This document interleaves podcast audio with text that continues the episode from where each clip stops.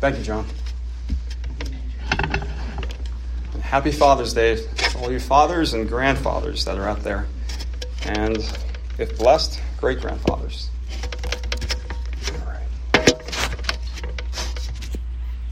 I invite you all to open up your Bibles to 1 Peter chapter 3. 1 Peter chapter 3.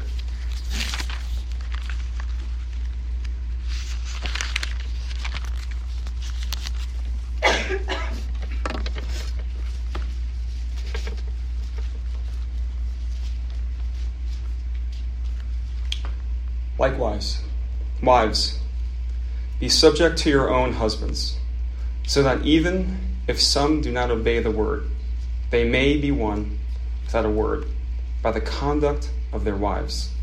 Verse 2 When they see your respect and pure conduct, do not let your adorning be external, but the braiding of hair and the putting on of gold jewelry or the clothing you wear but let your adorning be the hidden person of the heart with the imperishable beauty of a gentle and quiet spirit, which in God's sight is very precious. For this is how the holy women who hoped in God used to adorn themselves by submitting to their own husbands, as Sarah obeyed Abraham, calling him Lord.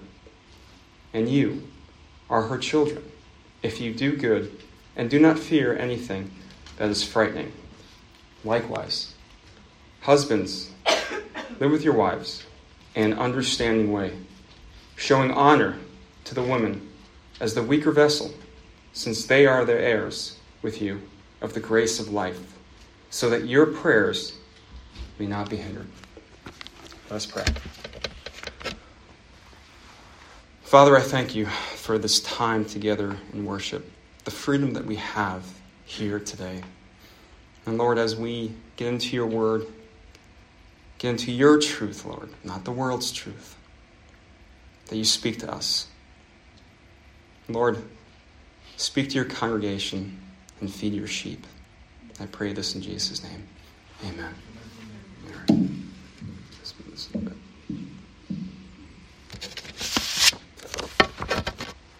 All right, Peter in this passage of Scripture is simply taking what he underscored in chapter 2 the Christian life and the servitude, the, the, the life of subjection servitude as it pertained, pertains to the whole role in our society as a whole.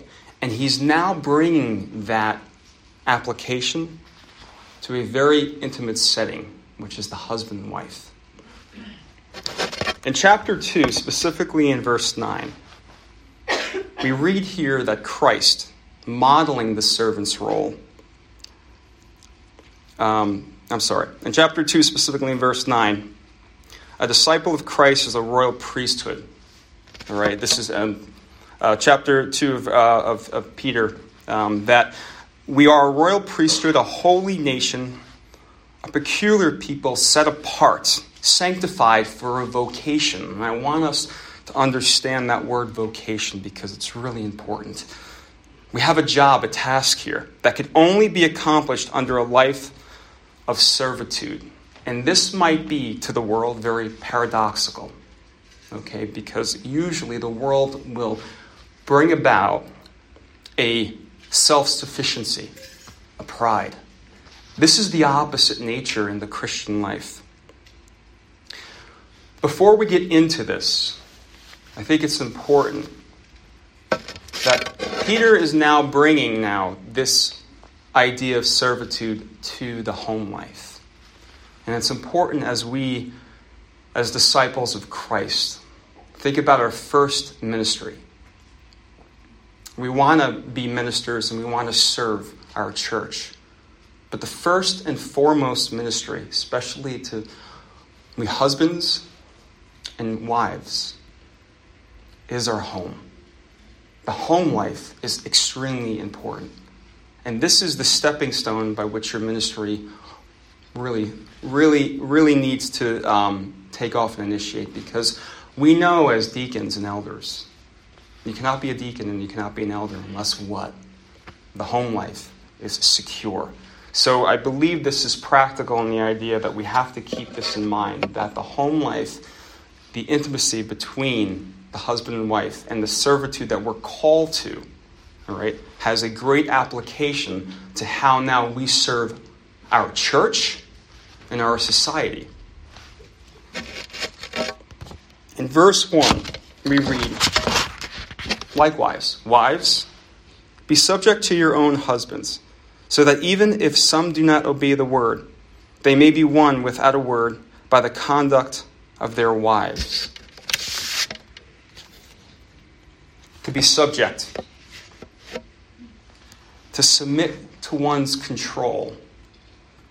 This is the practical way for the, for the wife to apply what Jesus taught, and this is what I was trying to mention before. Jesus taught his disciples in the upper room before he left, what did Jesus teach his disciples? He told them to serve.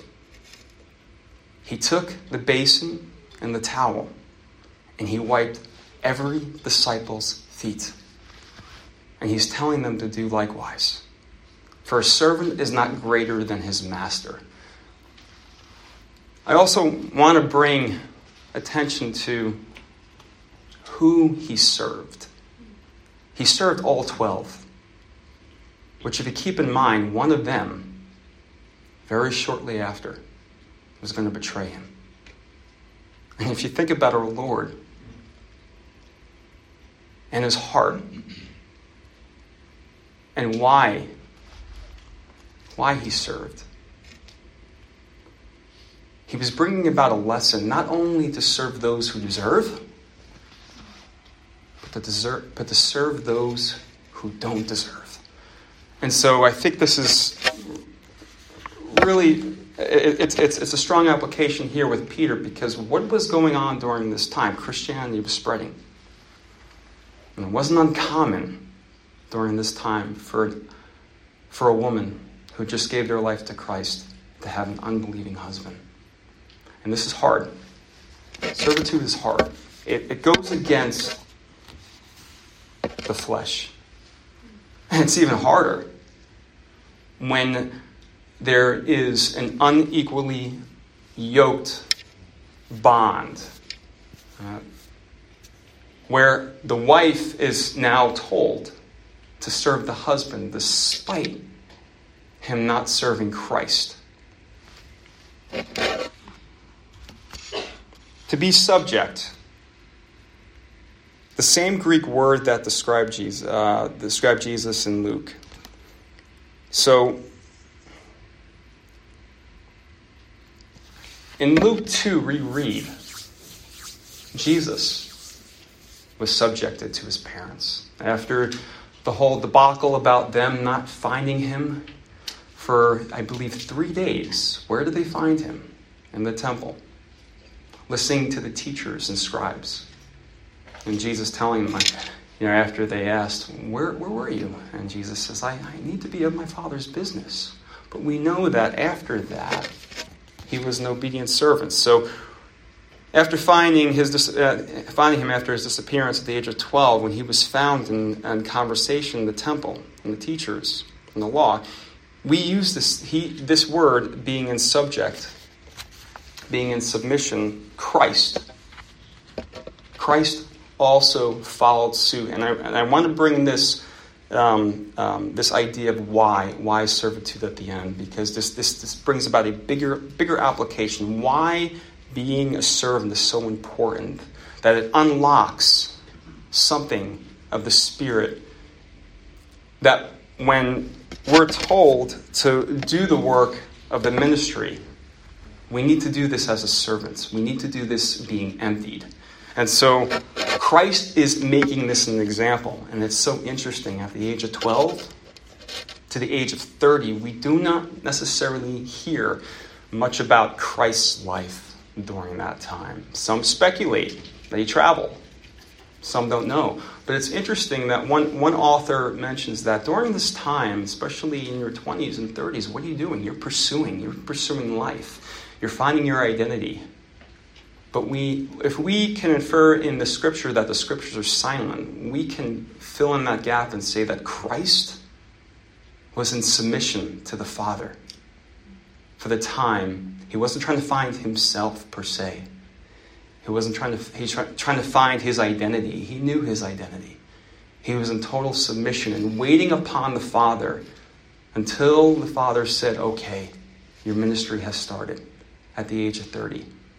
So this was a long, a long, probably arduous time for Christ knowing who he was, being in submission to the Father, being quiet.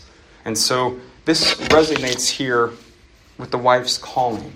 And what I'm saying now, and it's interesting because Peter goes about in these seven verses talking about the wife, and he dedicates one verse to the husband. There's a lot of application here for the husband as well. And for those who are not married.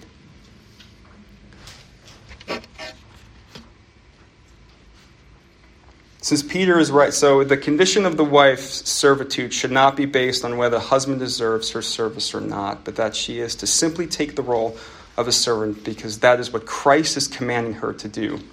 In Colossians 3 23 to 24, we read that whatever you do, what are we supposed to do? Do it heartily unto the Lord.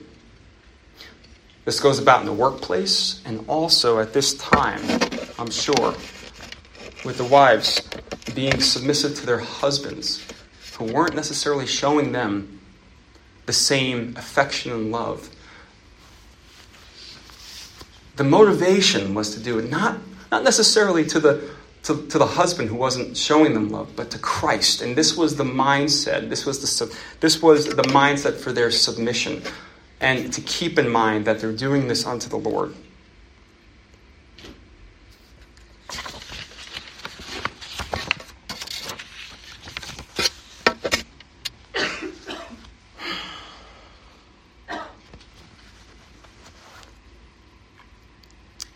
Verse 2, we read here when they see your respect and pure conduct. This verse here, we see that it parallels.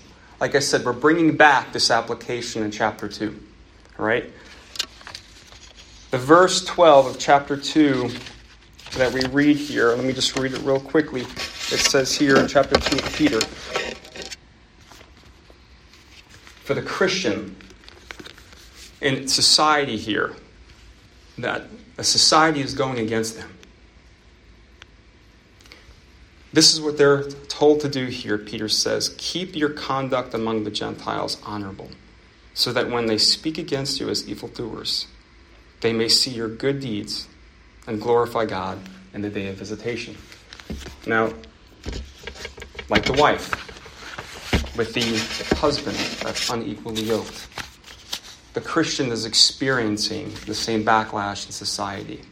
But what is, what's the application here? What, what, is, what is Peter trying to say here? That the wife is not necessarily, the, with the unbelieving husband, going to win over the unbelieving husband with her words. She's not going to do it nagging him, saying, You got to believe in Jesus or are you're going to hell. But she's winning him over. This prescription that we're seeing here with Peter, she's winning him over by her pure conduct, her quiet spirit. Just like in society, as Christians, we want to fight. We want to stand up against the wrong. We want to debate most of the time and win the argument. You know, when I was younger, as a Christian, I loved apologetics. And I think uh, apologetic, apologetics appeals to many people. It definitely appeals to those who just love to win the argument. And don't get me wrong, it, it's, it's, a, it's a great task. I believe apologetics, um, we have to know the faith that we believe and why we believe it. And it's important to know that because um, the evidence is on our side faith wins in the end. But if I were to look back in every single conversation that I, that I had with a non believer, bringing about um, apologetic answers, scientific, as scientific as I can get it, Do you know how many converts I have won in the end? Zero. Why?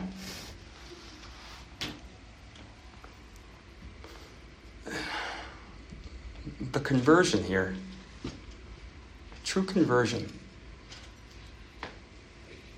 is something that the Lord does through a servant, through one that's emptied. The power of Christ is what wins the soul. And so in this this part of scripture here as we talk about servants and, and why it's so important what service and servitude does it just unlocks the power of Christ in you. And that's what the wife is to do. Not to win the argument, not to find the best way to get their unbelieving husbands to believe. And we can apply this too to those husbands here that have unbelieving spouses, unbelieving wives that try. It, it's a tearing thing, you know, and we pray for those that are in that situation. Because it's, it's hard. It's hard to begin with following the suit of Christ and, you know, the husband leading the family and, and, and the wife following suit after the husband. It's hard for a wife to submit to a husband anyway in her flesh, despite her following Christ, despite if the husband follows Christ or not. But in this regard here, the only way, the only power, the only prescription that we see here, and that's interesting, it's a prescription, just like the prescription that we hear about Jesus when he says to his disciples that couldn't cast out the demons, um, the only way you're going to cast this out is, is with prayer and fasting. Peter's given a little prescription here with the, the spouse who has an unbelieving partner. You're not going to win them over by your words, you're going to win them over by your conduct and your service to Christ, your submission, your quiet spirit.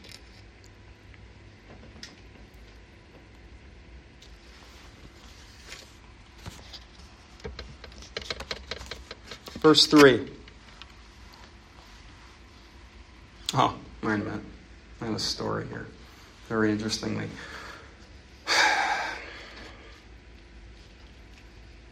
Talking about a quiet spirit and, and just continuing on loving your spouse.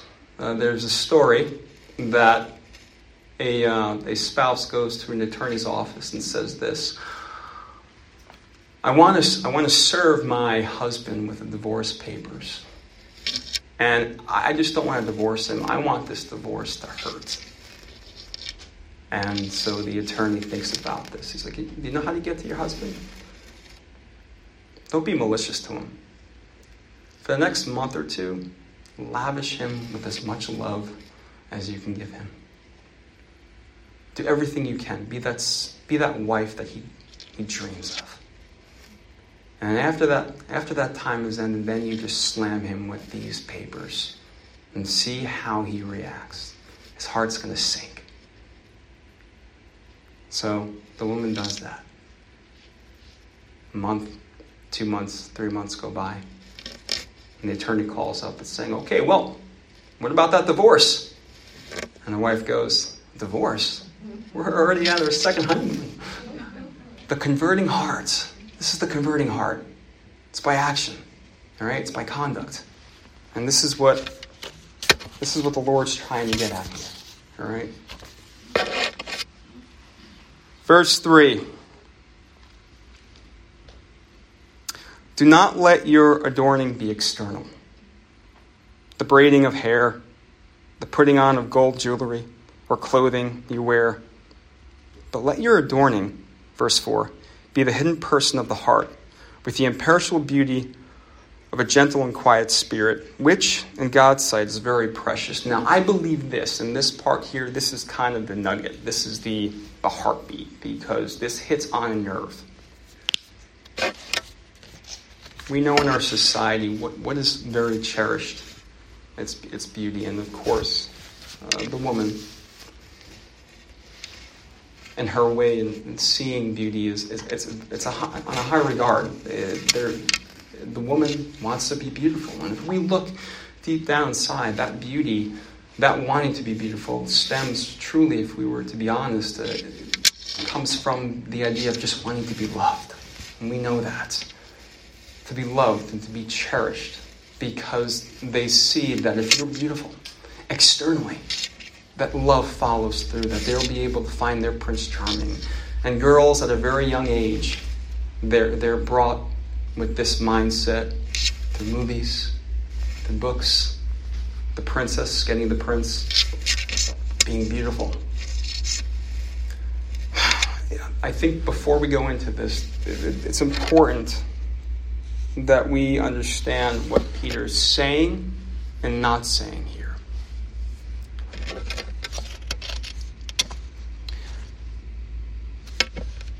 What he is not saying in this case here is that the woman has liberty to let herself go, all right? Or that wearing outer apparel can be seen as evil. So we, we don't want to we don't want to we don't want to just um, make this a black and white issue. This is a very touchy subject here, and I want to tread lightly as a man, especially um, that we have women here. I, the outer apparel in this case here shouldn't eclipse what is truly important.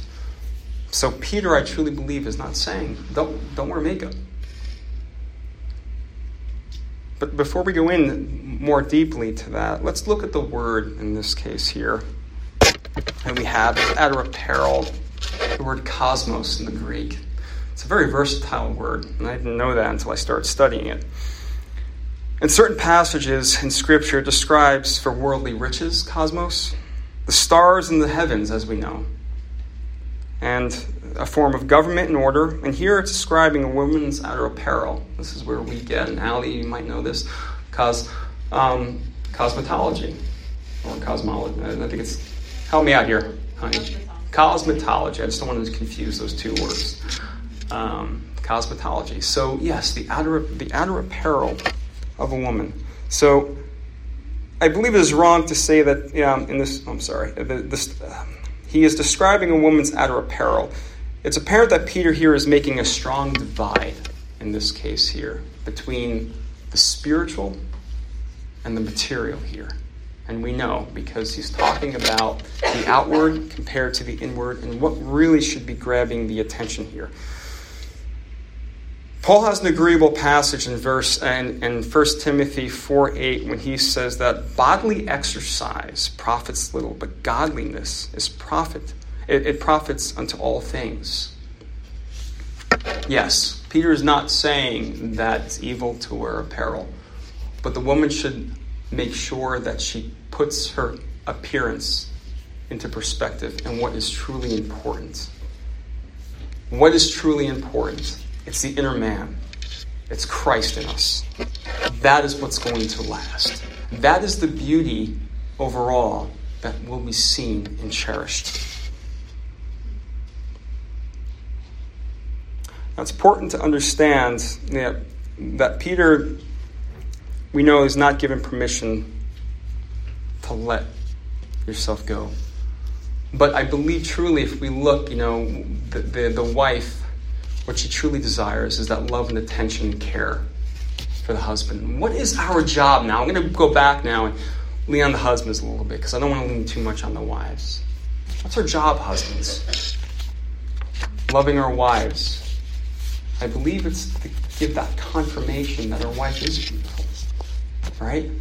Not give her that sense of um, insecurity I think it's our job, you know, when, when a woman is putting so much emphasis in her outer beauty, especially as a wife, we have to, uh, we have to, we have to, it has to be an indication for us saying, what, what are we doing? Are we, are we putting emphasis on her too much on her outer beauty as much more than what we see on the inside? Now, I have two girls. I have two beautiful girls.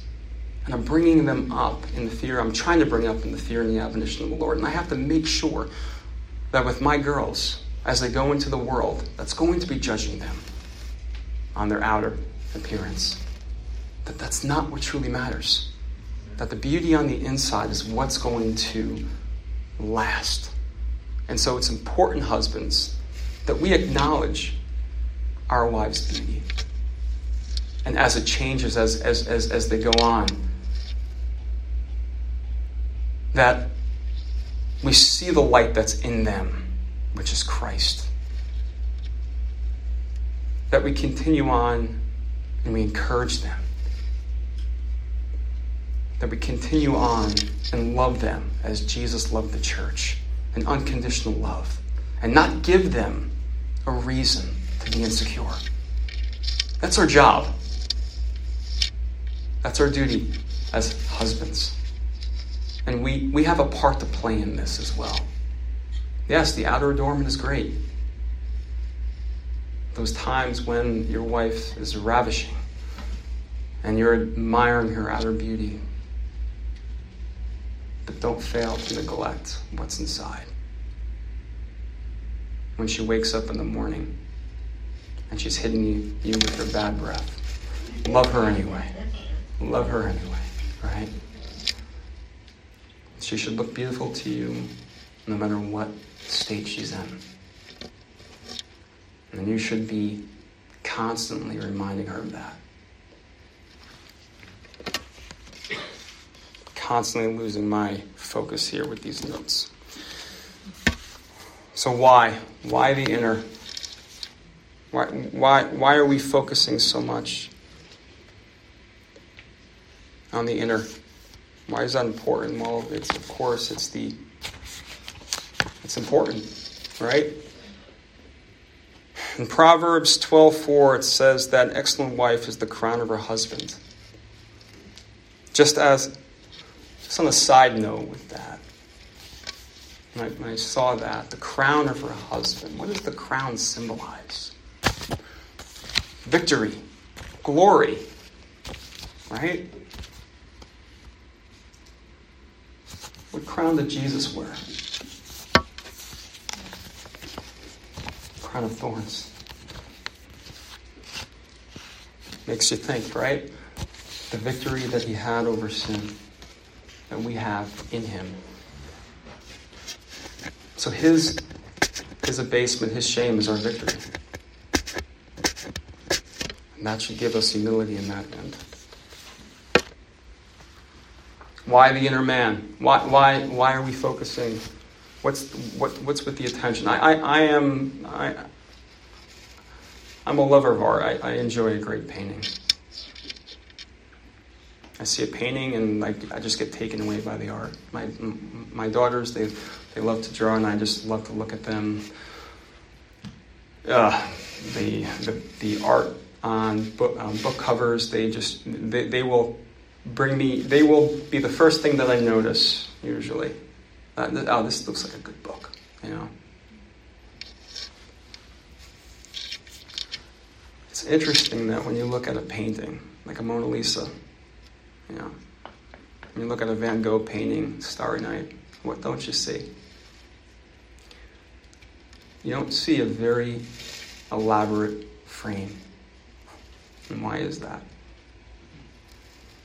What's with the frame? You would think maybe, you know, a piece of art like that deserves some kind of elaborate covering.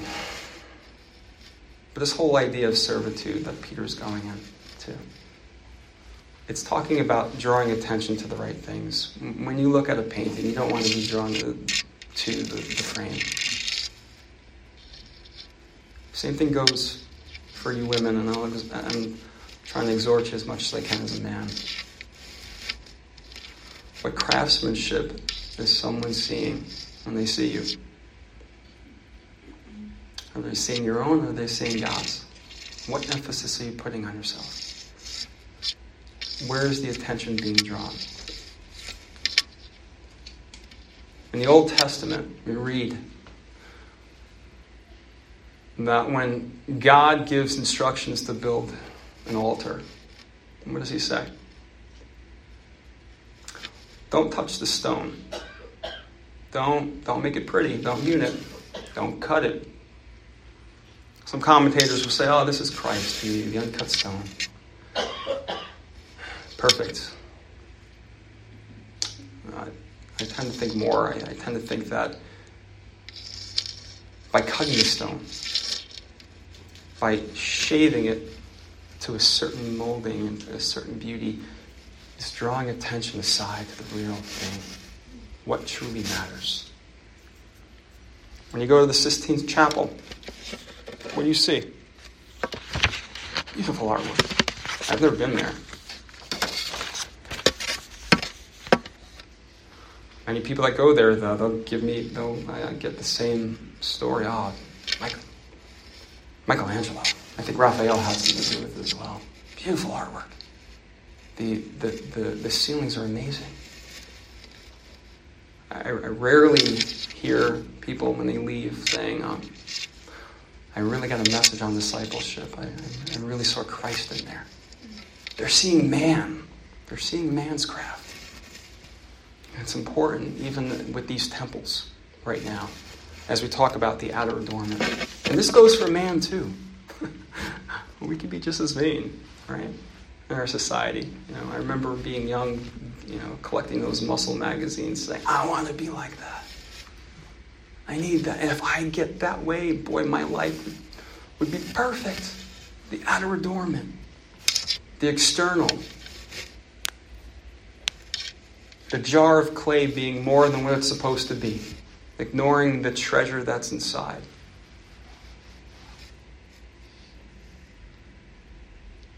Interesting.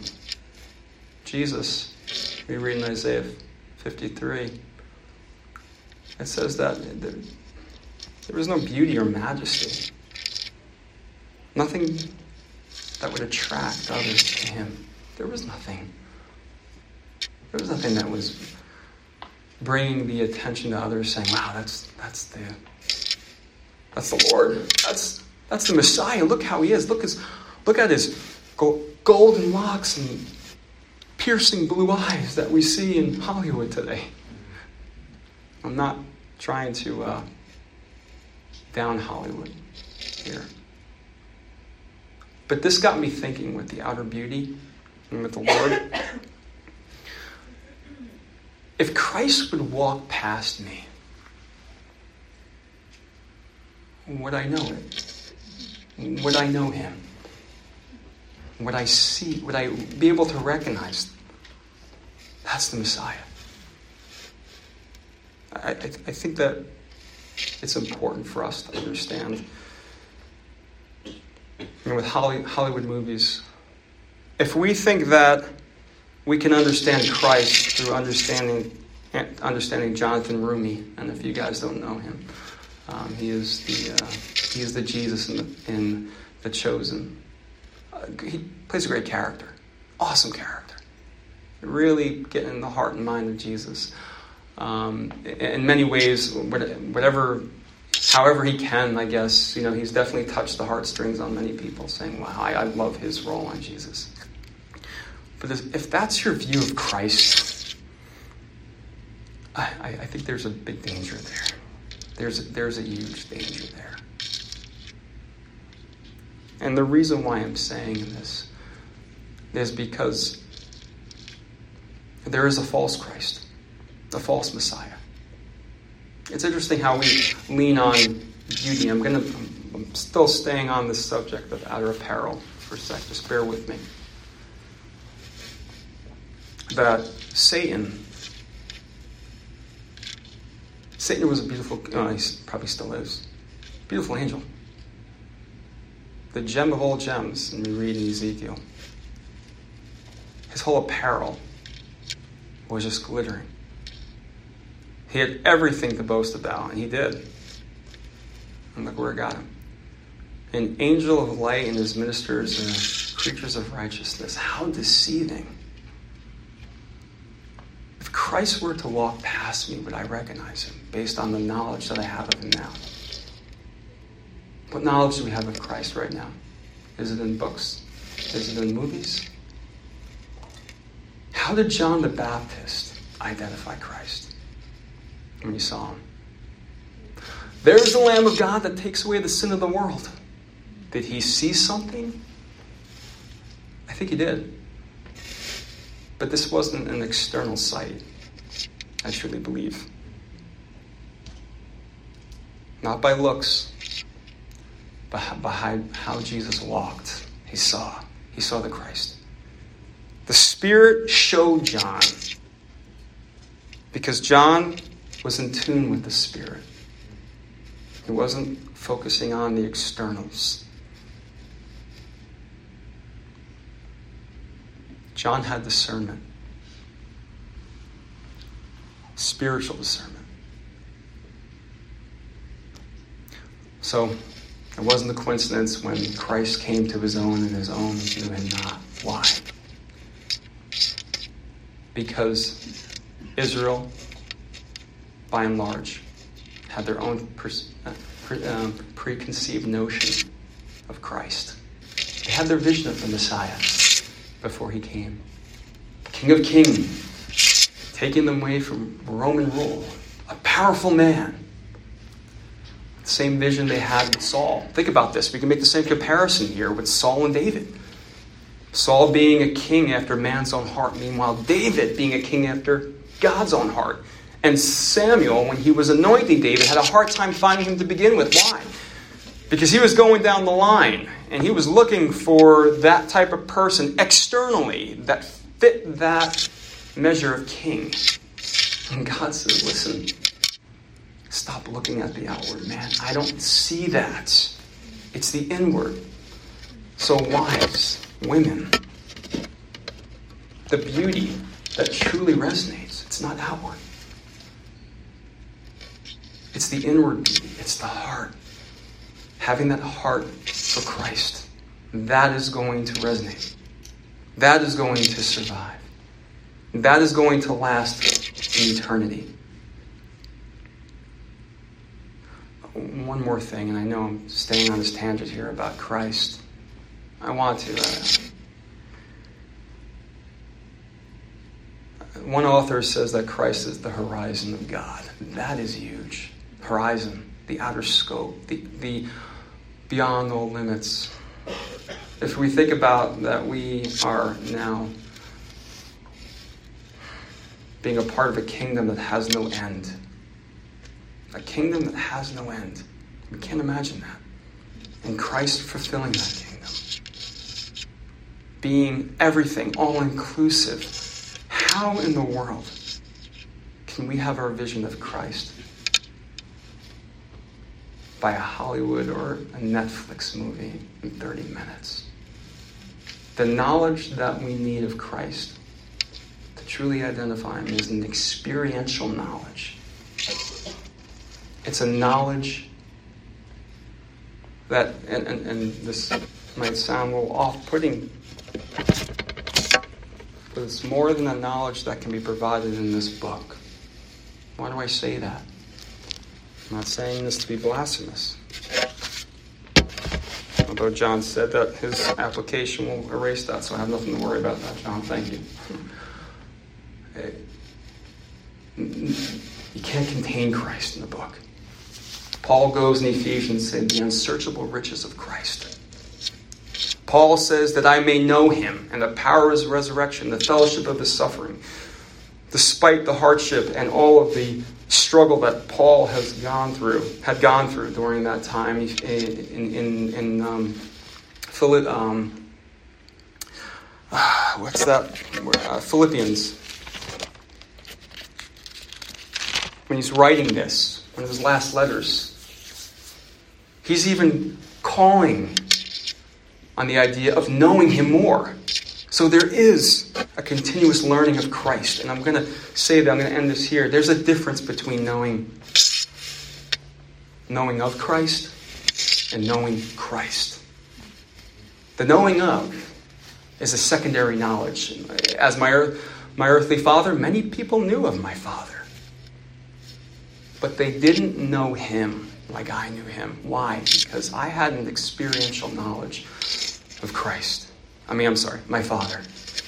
I had an experiential knowledge of him that no one else had. And we are called the same, for the same pursuit, to have an experiential knowledge with Christ. Going through our hard times, Him being the resolution of the crisis that we are going through.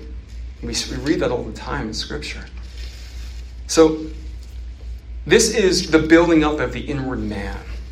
This is the building up of Christ in us, the hope of glory, the mystery that, that Paul talks about. This mystery. And this is the beauty. This now is the beauty that a woman should pursue. That Peter is talking about. This inward beauty that's going to now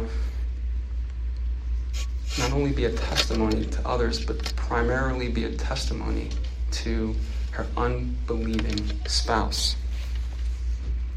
Okay, done with that. Verse 5 and 6.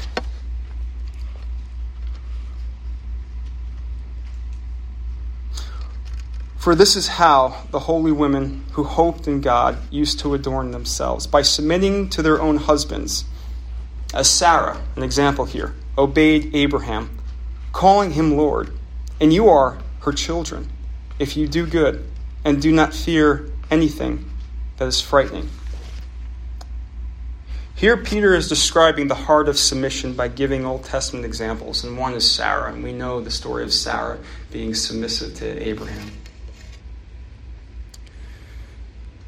It is important that the heart of obedience is genuine, and this is what needs to be emphasized here. There's a difference when you're submissive and doing it begrudgingly or just paying a service and showing a facade. And when there's that heart obedience truly resonating, this obedience that's genuine. Although I'm sure, being with Abraham, Sarah was not all for leaving her country for an unknown land that in the end they never they never really planted themselves in. But what do we see here? Sarah followed.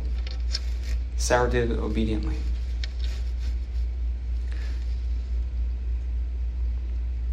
That is not the drive by. Um, it should not be driven. Our the the the fact of submission should not be driven by fear either. And this is something that needs to be said because sometimes there are situations where there is fear going on, and that submission is done through fear.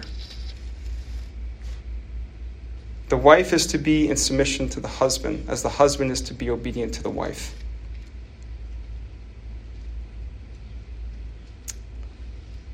However, there is a certain trust that the woman must have, especially those unequally yoked.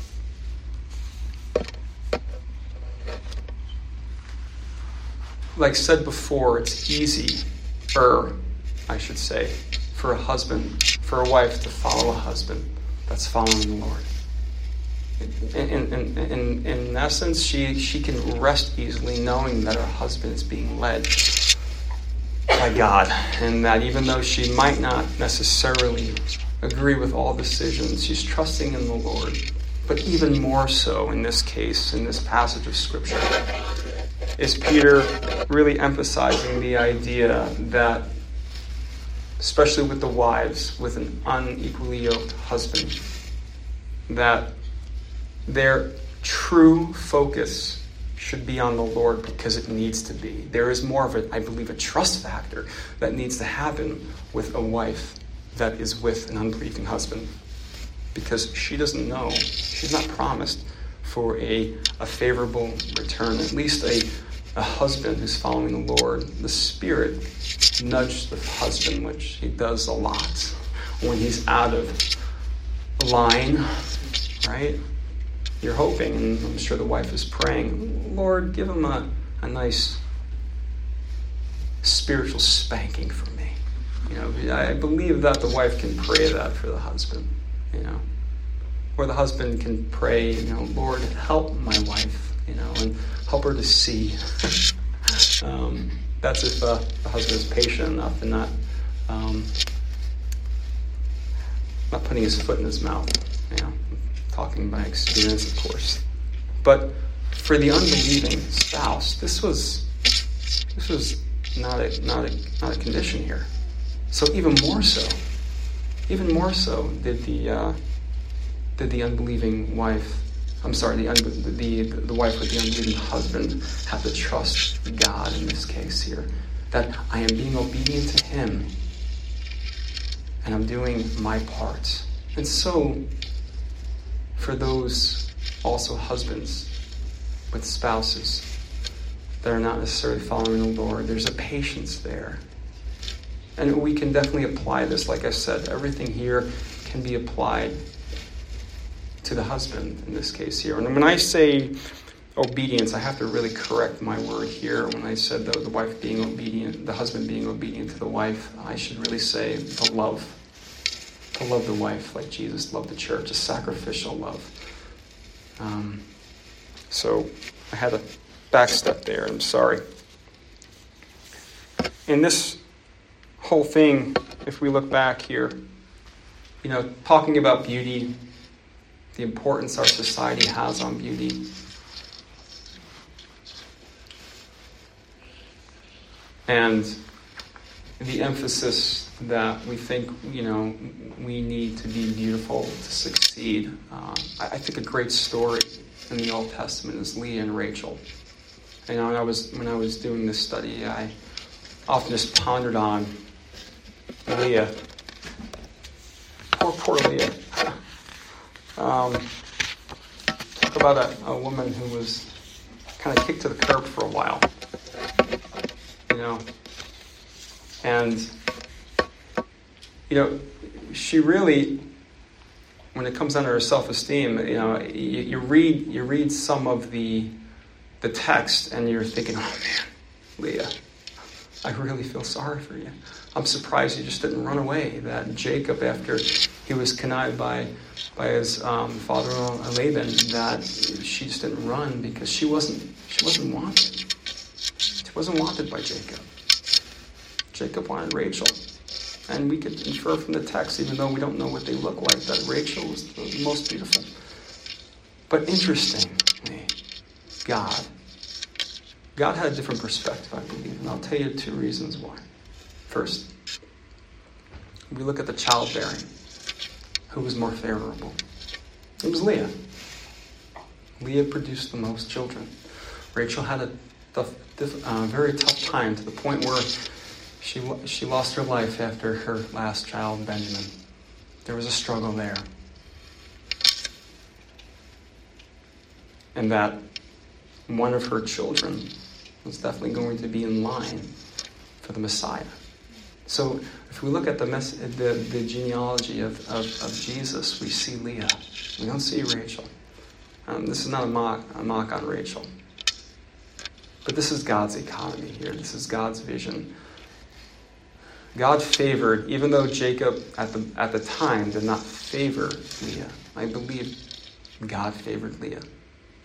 And in the end, we read something very interesting. Right? That when Jacob was giving them instructions to bury his bones, he didn't give them the instructions to bury them next to Rachel. He gave them instructions to bury them right with Leah, which makes me think here that in the end, I think Jacob knew that his the chosen wife for him was Leah, despite the whole manipulation by his father in law. God chose Leah. God chose a quiet spirit, despite the persecution that she was going through in her own family and the rejection from her own husband. In the end, I believe her husband accepted her. All right. Last, last portion of scripture here. And we're going to hit the men now, just really quickly. Likewise, husbands, live with your wives in an understanding way, showing honor to the woman as the weaker vessel, since they are heirs with you of the grace of life, so that your prayers may not be hindered. The shift here is to the man, although, like I said, we can go through this, men, we should not have a blind eye as we go from one to six, thinking, oh, my wife should read this and I just should just read seven. There's a lot of application there. And let the Spirit give you that discernment in that regard. Peter here shifts to the man, although all of what we cover today can be applied to the man as well. Living with your wife in an understanding way. What does that mean? Okay, he's imploring the man. Husbands, live with your wives in an understanding way. Understanding in the Greek is gnosis, a knowledge, an experiential knowledge. I love how one pastor said, What you should know, husbands, what makes your wife tick? Know your wife. What's she like? What she don't like? What buttons do you not want to push? What buttons do you want to push? Know your wife. See the certain things that she gravitates towards. And these things change. I, you know, I'm married for my with my wife for 14 years, and her likes, you know, have gravitated. I, I say they they evolved, they perfected. You know, I go, you know, in the beginning she, you know, um, it was modeling homes to now crocheting to uh, uh, sewing. It cost me, of course, but it was a delightful cost.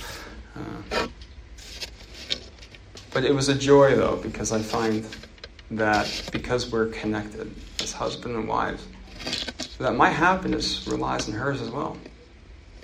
If she's not happy, I'm not happy. Go figure. Right? There's not an independence there with the wife and the husband. There's a connection. And I think that's spiritual. Husbands, when your wife is not happy, you're not happy. You won't be. See what makes them happy. I'm not saying that you give to their every whim. But what I'm saying here is this that we need to have that understanding of our wife. And when we understand our wife, it really brings us closer to the Lord. And we'll see at the end that there is a um, there is a result on our relationship with God understanding your wife.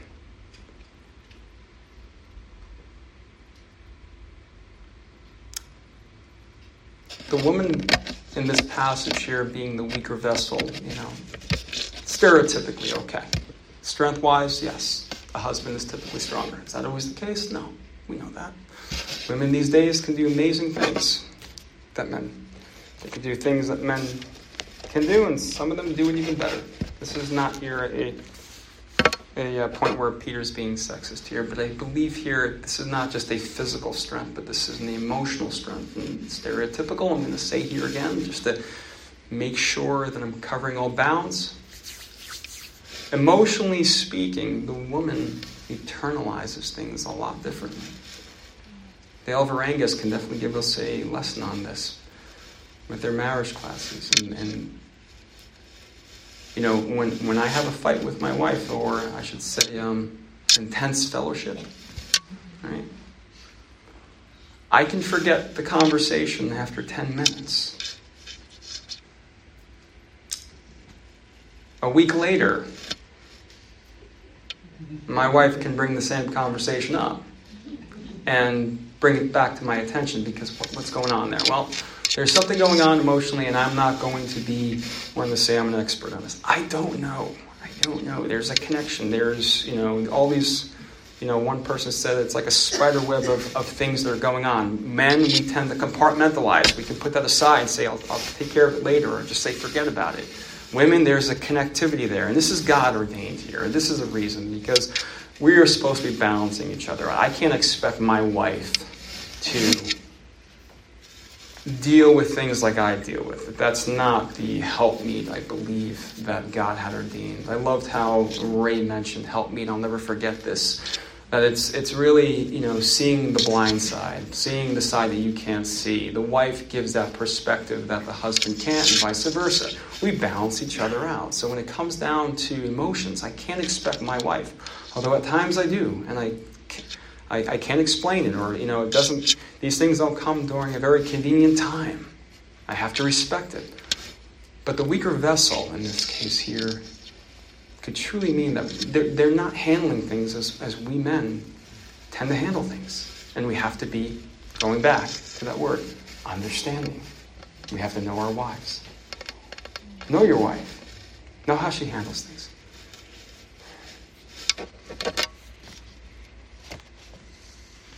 And why?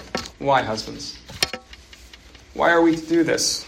Well, unless you want to dwell on the rooftop, right? But no, this is something more. God says your, your prayers are going to be hindered. Your relationship with your wife is also going to affect your relationship with me. And same thing with our brethren. You know, we if we have if we have aught with our brothers, you know, we have to reconcile that before we come to the altar. Our wives, especially, our first ministry, it's in the home. If our, if our ministry at the home is suffering, our ministry outside is going to suffer. Reconcile that, or your prayers will be hindered by God. And God says that very clearly with Peter. Reconcile that and then go to the Lord. In conclusion, To end it here. We, we covered two chapters in Peter about service and servitude. And it had me thinking further why? Why service? Why, why servitude? Why in, a, in, in, society as a whole, and then bringing it down to the nucleus of the family? Why being a servant? Why being subject? Why being so called? It seems weak. I don't know. It's beyond. It's it goes. It's contrary to to our human instinct. Weakness is not good. Emptying oneself is not necessarily good. Why? Well, if we think about it, God is the ultimate servant. He is the, he is the servant. He served. In Isaiah 53, what do we read? The suffering servant. In the Old Testament, what do we see? As he is acknowledging every prophet and ordained man that God has used. Moses, my servant. And, in Job, what do we read here? When Satan goes and appeals for Job, God says, Have you considered my servant? It's being a servant. That's the key to the Christian life. And why? Why? Well, I believe this goes on beyond this life into the heavenly realm. We are going to serve in heaven and serve it delightfully. Why? Because we are going to be around servants. And how great it is to be around servants with, with that servile attitude all around you. It's so easy, right? Think about it. it, it it's a delight to serve those who just want to serve. We're going to be fighting in heaven. Who's going to serve who? Right? Kind of in a way, in a perfect way. In heaven, we are going to serve. But this is the training ground right now. We are serving in an atmosphere where service is getting kickback. It's getting a current against them. So God is training us to have that servant's heart. He is, he is cultivating a servant's heart, and he has to do it in an environment where it is it's torrent, it is it's volatile, it, it goes against. I mean, this whole whole month we can see here if we really want to think about it. You know, this whole Pride Month. This is not about serving others; it's about serving yourself. It's self-centeredness. It's going against. It's contrary to what the Lord is telling us Christians to go. So this life, although there's a current against, we are getting molded for, serve, for service, for a grander, more glorious life. And what better place to do it right here and right now, to be servants, despite despite the reaction we're getting. So we're told here, guys, we need to serve. We need to serve others despite them being deserved, be served one last thing and one more perspective that I want to hear. See if I can I can find it here. Going back, I just want to think about you know, going back to the, the beauty and the outer apparel. If, if people were to look at you, what's the craftsmanship they're going to see here? Where are we spending our time? Crafting, molding, beautifying. Is it the outer man? Or is it Christ? Is it something that in, in time the superficiality will just fade away? Or is it something for an everlasting time? So let us let's ponder that and let's go on and consider that as we see our primary motivations. Right? That's a convicting thing for me as well. Let's pray. Father, I thank you for this day. I thank you for um, this message. However, it's being received, I apologize for the flops, follies. It wasn't as clean as I wanted it to be, but Lord, I, I gave it out. Lord, I'm asking you, Lord, to do your will with whatever was said today, whatever heart received. Lord, we you are the master potter. We are clay in your hands. Mold us, Lord, to your Son's image. Continue to do the work that you start in us. And help us, Lord, to see what, what, what truly matters. What is everlasting? Put our stock into that. I ask, Lord, for every husband and wife here, for those that are single, for those who are struggling in their marriage, for every man and woman who's raising kids, daughters, sons, too, in this world. Lord, I pray, Lord, that you give us a perspective. Give us a sight that you see. Give us an understanding of what truly matters. And Lord, give us a servant's heart as we go on this week to serve you, not to serve man, and to continue on in the faith. I pray this in Jesus' name. Amen. Now, to him who is able to keep you from stumbling and to present you blameless before the presence of his glory with great joy, to the only God, our Savior, through Jesus Christ our Lord. Be glory, majesty, dominion, and authority before all time, and now and forever. Amen. This time. And uh, if anyone needs prayer, I'm glad to pray for you. Amen.